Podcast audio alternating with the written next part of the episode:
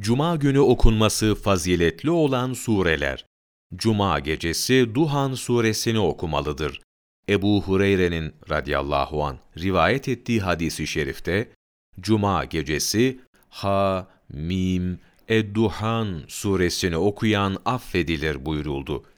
Diğer bir rivayette, gecenin evvelinde Ha-Mim Edduhan suresini okuyan kimse, 70 bin melek sabaha kadar istiğfarda bulunurlar buyuruldu.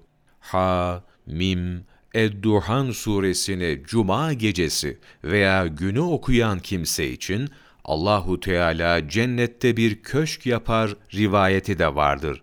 Zevalden önce Deccal'in şehrinden korunması için Kehf suresi okumalıdır.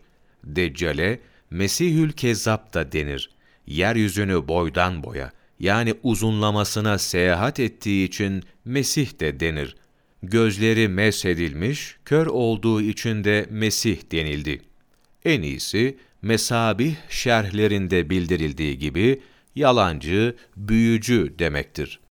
İbn-i Abbâs ve Ebu Hureyre radıyallahu anhum ecmain rivayetiyle bildirilen hadis-i şerifte, Cuma günü veya gecesi Kehf suresini okuyan kimseye, bulunduğu yerden Mekke'ye kadar yayılan bir nur verilir. Diğer Cuma'ya kadar 3 günde fazlasıyla günahları affedilir. Sabaha kadar 70 bin melek onun affı için istiğfar eder. Dert, bela, zatülcenb, baras ve cüzzam hastalıklarıyla Deccal'in fitnesinden muaf olur buyuruldu. İhya. Cuma günleri çok zikretmeli ve çok salavat-ı şerifi okumalıdır. Zikir ve salavatı Cuma günü ve gecesinde çoğaltmak müstehaptır. Cuma namazından sonra ikindiye kadar mescitte kalmalı, böylece hac ve umre sevabına kavuşmalıdır.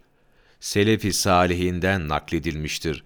Cuma namazından sonra hiç konuşmadan 7'şer kere Fatiha, İhlas ve Muavvizeteyn yani Felâk ve Nas surelerini okuyan kimse, gelecek Cuma'ya kadar her türlü fenalık ve belalardan korunmuş olur. Bunlar şeytana karşı bir siper olur. Ebu Bekir bin Muhammed, Şiratül İslam, sayfa 142-147, 11 Ağustos MEVLANA TAKVİMİ.